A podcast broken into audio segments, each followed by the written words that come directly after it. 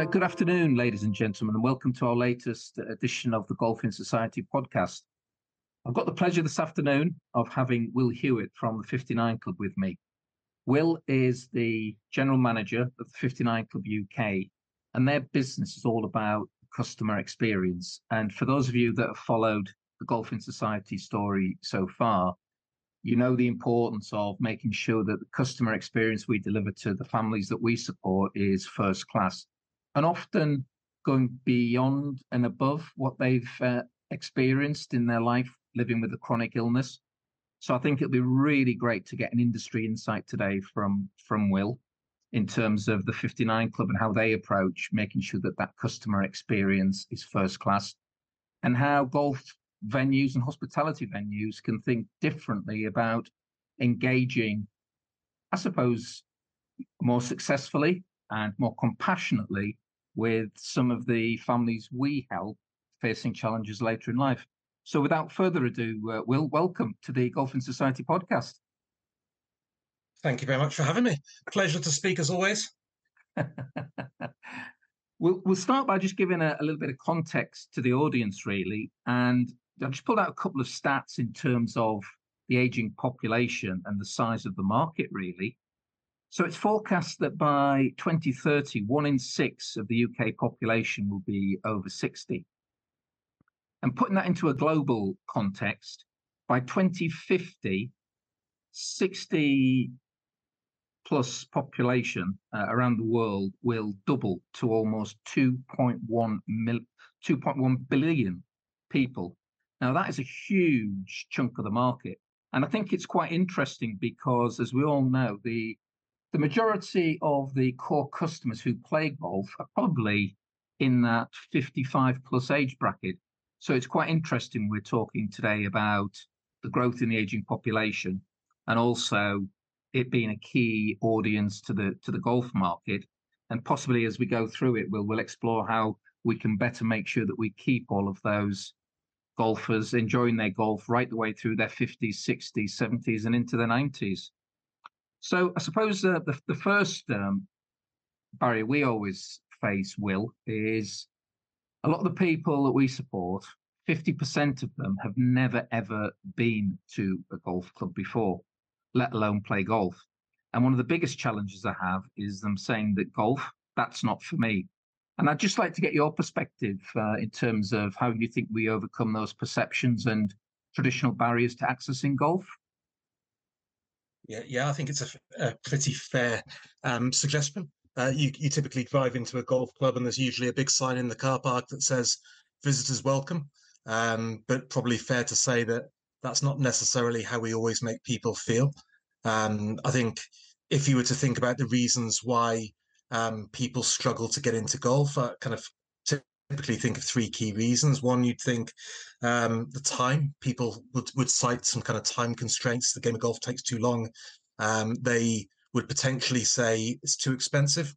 Cost of golf equipment and the clothing and the balls and the clubs um, is is a big financial outlay if people want uh, are looking to kind of get all the gear before they get started. And then finally, probably um, is just the um, perception that golf clubs can be a little bit stuffy and it's quite an intimidating environment to to walk into as your um, as your first experience of something when you're potentially later in life. It's, it's, probably a different thing if you're a junior and you're you're entering into that environment with people of a similar age range and a similar ability level. If you're entering into the game of golf later on in life as, as a grown adult or a more, a more mature person, um, you're probably starting to engage with people who might have been playing the game for 40, 30, 40 years by that point. So um, access is a really interesting thing. Um, the the quality of of welcome, the management of expectations. Um, it, it's a really interesting thing to start looking at, but those those barriers do exist. Um, interesting to see recent numbers to suggest more people in the UK are playing golf than than ever before, um, and uh, that that is a result of um, the COVID pandemic. Um, starting to see numbers now. I don't think that trend will um, will continue in that positive vein. Um, cost um, cost of living, cost of golf. Um, Yeah, those the kind of opportunities for people to spend time doing other things um, are coming back into play. Um, but at the same time, I mean, to talk about what what, what we can do and what people are doing, um, there are there are plenty of programs in terms of trying to to get particularly certain groups into golf, whether that's juniors or ladies um, or people with um, additional needs. I think that part part of that probably has taken a little bit of a hit during the pandemic because mm. I think a lot of the progress that was made over the past 10 years into attracting new people to the game kind of went by the wayside a little bit because all of a sudden the pandemic hit and everyone wanted to play golf. So from a the, the sustainability of golf and the success and of the business of a golf club, um, all of a sudden memberships were full. All of a sudden everyone wanted to play golf. All of a sudden people were willing to pay more for that experience. And so the hunger that existed within golf clubs for people to go out and source new markets of golfers um, felt a little bit like um, a lot of that hard work kind of went on the back burner again for a little bit. Um, so hopefully we'll start to see those kind of programs coming back to the fore. Um, I think that people are given a lot of opportunities potentially to get into golf now through um, some of the incredible kind of entertainment and practice facilities that is going on um, or is, is being added into certain facilities. So things like Trackman range, Foresight range, Toptracer, um, introducing people to the game of golf primarily as entertainment rather than sport yeah. um, is a is a relatively um, inexpensive um, and fun way to engage with the sport, um, and possibly a great introduction. Um, I think a lot of focus on pace of play and short course events, whether it's nine holes, six holes, night golf, things like that, just mean that maybe a golf experience doesn't have to be a day or half a day out. Um, so, and then I think kind of how clubs are developing in terms of um, the welcome that they're looking to provide, how they're changing the face of their clubhouse facilities, the modernisation um, of their facilities, I think also makes it look a little bit more welcoming to somebody approaching a golf club for the first time. For me, you've just hit the nail right on the head with that last comment you made. It's all about that that first touch point, that initial welcome, because I mean, you you know that within within how I decide on whether a golf club is going to be right for, for us to operate and, and, and collaborate with is all about uh, doing a mystery shop. And I start by imagining I've just landed on this planet that's got golf courses on it. I've never been to it before. And I just stand out at the first touch point, which is often um, coming off the road, Uh, coming into the car park, whatever. And I just think about it through a different lens. And it's that I've never been to this world of golf before. And for a lot of my customers, bearing in mind 50% have never been to a golf course, let alone played it before, that's really important to me. And I think that it will be interesting just to just explore for a couple of moments the importance of that mystery shopping work that you do as an organization. Yeah, so I guess the end goal of what we're looking to do is to provide golf clubs with objective data to understand their own strengths and weaknesses and the opportunities which exist within their member and guest experience to improve. And um, we do that in two ways. We do it through gathering, through providing software to gather survey data, and we do it through a program of mystery shopping. So we send um, we send golfers into clubs to have a typical golfer experience from the point of booking, the information they receive prior to arriving at a venue, uh, the arrival experience and the welcome they get, some facility checks in terms of locker room, practice facilities, and so on, the golf course itself. Um, but one of the key focuses that we touch on is is the management of people's expectations as they're as they're participating in that kind of journey. Yeah. Um, but also the interactions with the people, um, the people that exist in a business. And, and one thing that I always say to people is we, we work with two, over 200 golf clubs in the UK, and not every one of those will be a bucket list golf course that people just need to tick off and want to have that once in a lifetime experience. But in terms of the quality of welcome, the quality of information they provide, the fun um, in the engagement, the stories that they tell, it is a completely level playing field. So whether you're turning up for a game of golf at Sawgrass or whether you're turning up at your local municipal, a lot of the opportunities are exactly the same in each of those clubs. Obviously, the level of investment and the golf course design, well, not they're not a level playing field, but human interaction and information provision and the way that you make someone feel, um, I think there is significant opportunity. And so um, we deliver a program of mystery shopping and we work with clubs to understand what the opportunities are and then we help them um, go through that journey of upskilling the people within their business to appreciate those opportunities and really see what difference they can make to someone's experience well i think it's it's fantastic and the reason i say it's fantastic is that the audience won't know the detail behind signing up to be a mystery shopper but i've got a few of my golfers living with either cognitive impairment or diagnosis of Parkinson's that have actually signed up to your mystery shopping list. So they actually go into venues and are part of your um, and are part of the, the the team of mystery shoppers that basically give feedback on their experience. And I I think that's a fascinating move forward because it's almost like the first step into how we best engage with people facing these challenges, whether it be cognitive or physical impairment. And and I think it's lovely that that my golfers have, have uh, stepped up to be mystery shoppers. But the fringe benefit of that is, of course, they get access to to, to your venue database and get the opportunity to experience golf hospitality and for some of the carers that go with them, the spa experience as well. So I just think it's a fascinating start of something that could be quite special. Yeah, I think I think the other thing to, to mention on that is um, the golf world um, is full of opinion, and that's part, partly why we love it. Is because we all have an opinion. What's our favorite course? Who does this the best? Who does that the best? And we take a slightly different or a very different approach in that that's deliberately not what we do.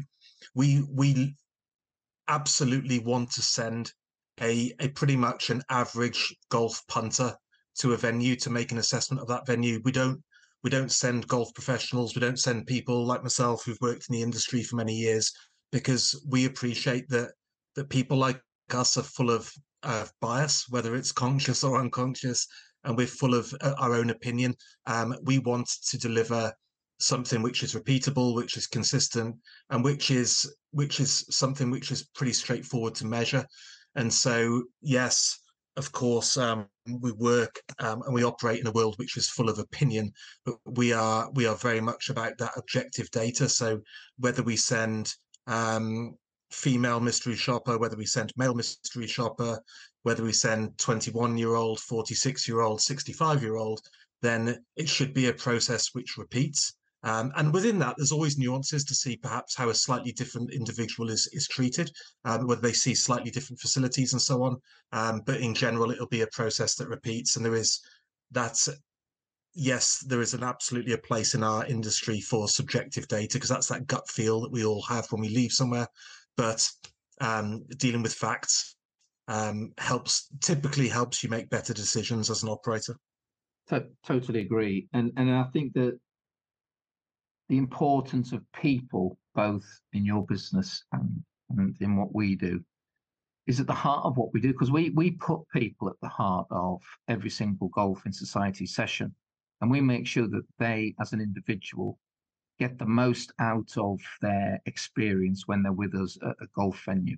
And that takes a lot of time and effort, and it takes a great team of people with the right skill set. So to be kind, to be patient, to be compassionate, and to inspire and to be positive and to engage and to get people to really go away with that smile on their face and thinking they want to come back for more. And that's that to me is is all about two things. First and foremost, it's all about people. And then secondly, it's about great venues with great spaces and places that our customers can come and enjoy. And I think that one of the challenges I've found, Will, as I've gone through different clubs, is the level of understanding around some of the um, challenges facing our aging population, especially dementia, is, is not great. And I think even within club memberships, the understanding of certain signs that might be manifesting themselves within members of certain golf clubs are not always noticed and well understood. So for me, there's a whole there's a whole bit around upskilling and retraining the key audiences, i.e., the hospitality team and the club management teams and the members, all the people engaged with golf, to really learn a lot of those softer skills to understand a change of behavior and to think differently about how they can positively turn that change of behavior around. So I don't know what your views are in, in terms of that sort of upskilling of, of, of the sort of golf industry yeah. workforce. I, think I think that um, completely agree with what you said. I, for me, I'd often talk about the facility being the cake, and the people within the facility are, the are the kind of icing on the cake yeah. and the cherry on top. Yeah. In yeah. if you've got a good facility, typically people will be reasonably satisfied with what you're putting out. Um, but to to move that level of service and that experience on to that next level, it's it's what can the people who work for you add to that experience. And so, so some of the key things for me would be um, how interested are they in you? How how enthused are they in their interactions? How um, how many questions do they ask you? Do they are they just passing the time of day, or have they got a genuine interest in that? Does that come across in the the intonation of their voice and their body language? Um, when when they ask you a question, are they really listening to what you're telling them back, and do they expand upon that? And that, that's when I think people are, are really starting to add value. I think one of the things, maybe just to kind of cross over the first couple of questions you asked, is the world's changed a lot over the last five years, and um, and I think the users of golf clubs will have some to a certain degree of change. You, would probably have a number of golf clubs in the UK that probably have, if you were to look at their membership now and their membership five years ago, 30 or 40% of their members now wouldn't have been there three or four or five years ago. Yeah. Um, and so the question I always ask to people is do the do the preferences, the needs and the wants of those new people frequenting your business, are they the same as they've always been? Or or have, have times changed and have things moved on? And, and I'd say that, I mean, do they do they want competitive golf or do they want social golf? Um, uh, how interested are they in using the clubhouse or do they just want to get changed in the car park and walk onto the golf course? Are practice facilities important to them and how important how how much do they want to have a relationship with the golf pro team? Um, is their usage the same? Typically you'd go to a, to a kind of private members golf club and the midweek would mainly be the senior guys and the and the ladies um, who would be kind of monday tuesday wednesday thursday. Then then at the weekend you, would have some of the ladies but you'd have a slightly younger audience of working males and and that's changed a lot. We go to golf clubs every day of the week, and typically now you can see people who they work more flexi time. They they can take what time off they want. They maybe um, a game of golf can can happen within their working day. Um, you look at the clubhouse space. Um, do people want to use clubhouses in the same way as they used to, or or maybe they want more entertainment, more big screens? Maybe they want a place to set up their laptop and do a day's work, and maybe con- conduct some work meetings um, before they go out late afternoon and play a game of golf. Um, maybe things like the decor of the clubhouse, the, the pattern on the curtains and the carpet doesn't suit their preferences. Maybe the menu isn't right, the type of beer you serve isn't right, and so that that ability to move with the times and to to continually uh, um, try and satisfy the needs of your customers is, is, a movable feast. It doesn't mean you get it right once and that that lasts for the next ten years. Um, totally, agree. it is it is very difficult to be all things to all people, and I think um, I think that's where a golf club manager's job is is to be is to be um, most things to most people for as much as the time as possible. I, th- I think it's very hard um, to be all things to all people. I think it's um, the training of the staff, the upskilling of the staff, um, the, the measurement um, and the continuous improvement. Um, I think it is probably pretty key. Um, new venues open, things change all the time, and and having an appetite to con- to continually find out where you are and then want to get better um, is is an attitude that can go from the top of the organization to the very bottom, and and um, that is what you feel.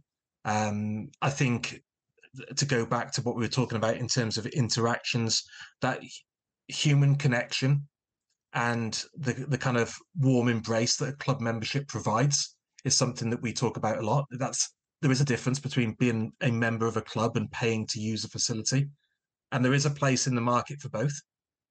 Um, but it's typically the relationship that you have with the people in that business that creates the more memorable experiences. In my in my thinking, I think you're absolutely right, and I, one thing that is definitely striking chord with me at the moment is that we we started Golf in Society over six years ago, and I would imagine that the awareness of dementia and the impact it was having on not just the individual but the wider family network was was limited, and the way that unfortunately dementia diagnoses are growing all the time, and as we age, more people are obviously developing uh, developing this terrible disease but I think there's a stat out there at the minute that sort of 24 million people in the UK are touched by dementia, either through their their direct family or by friends and acquaintances.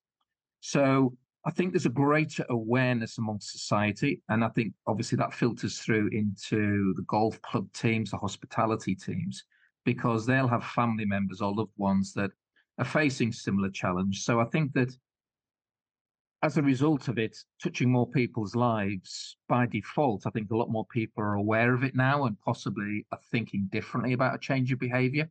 And I think that's something that we can definitely build on is the key players in golf venues that that maybe have had some experience sharing that experience with their colleagues and uh, you know and and, their, and the, the people that they work with and and maybe help when you get somebody upskilling in in that uh, in that way through the peer group, I think that's very powerful, and I, I, think that I'm noticing that more and more as I go as I go around the venues.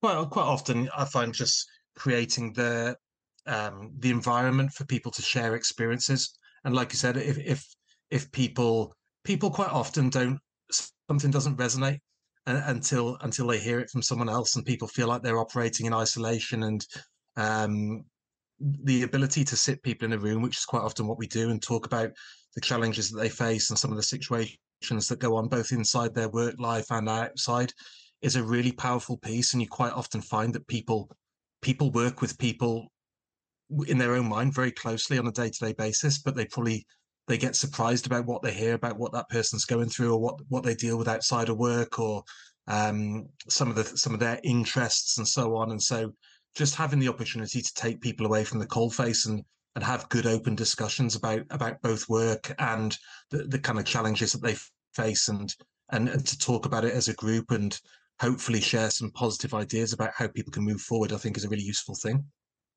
Yeah and I, it leads us on really to the sort of last part of uh, our little conversation together will and it's you know me, I've got some big ideas about the future, about golf playing a huge part in transforming the health and well-being and happiness, not only of people facing a challenge later in life, but also their unpaid carers. And as I said to you earlier on, I've got two audiences really. I've got those that have never been to a golf club, and I've got those that have enjoyed a golf experience through their life, but fallen out of it. And if I just just like to talk about that market in particular because, as far as I see it, Golf in Society is there really for when the club can no longer give the quality of experience to an individual or a family that have possibly given 20 or 30 or 40 years of their life, years of their business to that golf club. And I would love to see almost that seamless move from basically being a full member to being supported by your club to then being in a position to signpost something that can keep that golf experience in that person's life when the when the club can no longer deal with it because of a you know a, a, change that is no longer something that the club can deal with. So that's my sort of vision that we we step in or our programs or our training step in. When that moment comes when people need to move on to keep that golf experience in their life, but the club can't actually deliver that service. Yeah, I like. Um, I'm always a big believer in. Um, like I said, I, I don't think a general manager can be all things to all people, and I think every, everyone has their everyone has their role to play, um, but also understanding the limits to your own role and when there's someone better placed to to deliver an experience or um, better educated to advise and deliver something to the right quality. Um, I, I, think is is absolutely the right, right thing to do. Um, far too often, experiences are compromised by people without the right level of skill or the right motivation um, trying to deliver those experiences. Sometimes it is better to know when you're not best placed and to step away and to hand over to the experts. And that, at the end of the day, when you partner up with an organization, that's a reflection on that organization and your own club. And um, you should always be striving um, to provide the best experience, utilizing the, the resources that are available. And if Golf in Society are um, the organization who can support the program and deliver quality, I'd absolutely support that being part of what people are doing. Um, there's far too many um, examples that we see on a kind of monthly basis of people overstretching themselves or perhaps utilizing people in areas that, where they haven't had received the correct training or skill. And and in the short term, the person who suffers is the customer or the member. In the long term, it, it's it's also the business and the reputation of that business. Totally, totally. And if it's okay with you, I'm going to ask you the million dollar question now to, to finish off our chat together. Uh, the future of the golf experience, how do you see that developing in the next 10 years and where do you see it at in 10 years' time, Will? I think there's a um, there's already a little bit of a move to to the to what we call the golf experience rather than a game of golf. I, see them as as very different things in terms of a game of golf is what you experience on the golf course. Um, a golf experience to me, and, and I know I, I, harped on earlier about the length of time it takes, but a game of golf to me is, is a day out, and it's the experience you get from the time you think about going for that game to the minute you leave that golf club. Um, so I think that the total golf experience, the, the, the, how golf clubs use technology to provide better information, to manage expectations, um, quality of websites, um, the information that's given to a golfer, automation within booking experiences, um, hopefully leaving more time for the people who are dealing with with members and guests face to face to spend more time rather than spending all their lives on the telephone. Um, I think a focus on fun. Um, it, it, sounds like a pretty obvious thing, but um, so, sometimes I think the game is a little bit too serious, and I never want to be that guy that says I, I love golf and I love the, some of the traditions in golf and I love some of the legacy stories, but I don't love all the all the traditions in golf. And I think that some of those bits and bobs are a barrier. Um, so I'm, I'm not a guy who's going to say let's do away with all that stuff, but um, opening up the doors, um, introducing new people to the game of golf, making sure. I think I think golf does a reasonable job with with youngsters, um, but then we have that big drop off. So probably um, people effectively using um, flexible membership options or um, membership options that allow people to still retain membership of a golf club, perhaps as they as they as they've got young families and, and serious work commitments. So I think um, it's not an easy piece of work, but I think a degree of flexibility there. Um, clubhouses, as we touched on before, um, being a place that serve a wider thing than just a place to grab a beer after a game of golf. So a place to meet with friends, a place to dine, a place to watch sport on the TV, um, a place to conduct business, uh, um, and, and, kind of more flexible spaces in clubhouses. Um, but in general, the one thing that I think will will sustain golf as um, golf will be challenged, make no bones about it, in the next five years. And we've already heard stories of people seeing quite significant challenges with retention of those members that they got through COVID. The cost of living crisis will is 2023. It's not going to go away in the next 18 months. That that will exist, and so showcasing value for money becomes super important. And the one thing that, that everyone has to acknowledge is value for money means different things to different people. We don't all sit with the same um, value expectations. So some golf clubs will have members who play five times a, a month who think it's um, awful value for money, and some people will have members who play five times a year and think it's great value for money.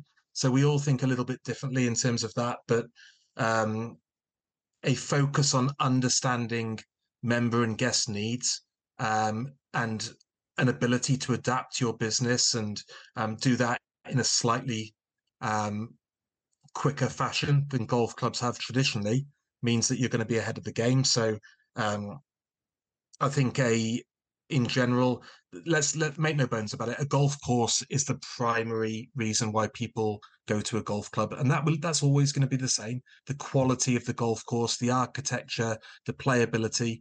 Um, but there is more and more value being given to the off-course experience, the entertainment, the fun, the welcome. Um, so those those human interactions and those basic connections are typically the reasons why people can't afford to leave you. It's the the relationship they have with your members of staff. It's knowing that people genuinely care about them, and it's a it's a I suppose an emotional attachment. And your emotional attachment is usually to the people you play golf with and the people you spend time with at the club, as opposed to the facility that you attend. Well, that was fantastic. What a what a great uh, way, way to end our conversation together. Will, I'd just like to thank you sincerely for, for your time and giving us such a great industry insight. And I just love talking to like-minded people and like-minded organizations who put their customers at the heart of everything they do. And I'm sure our audience are now better educated in terms of the 59 Club, what you do, why we work so closely with you, because we're kindred spirits on that customer experience. And it's, uh, yeah, thank you for taking the time to share your thoughts and ideas on how you operate, on the future of the golf experience, and the future of golf for the audiences that we we support. So thanks, Will. Absolute pleasure. Thank you very much.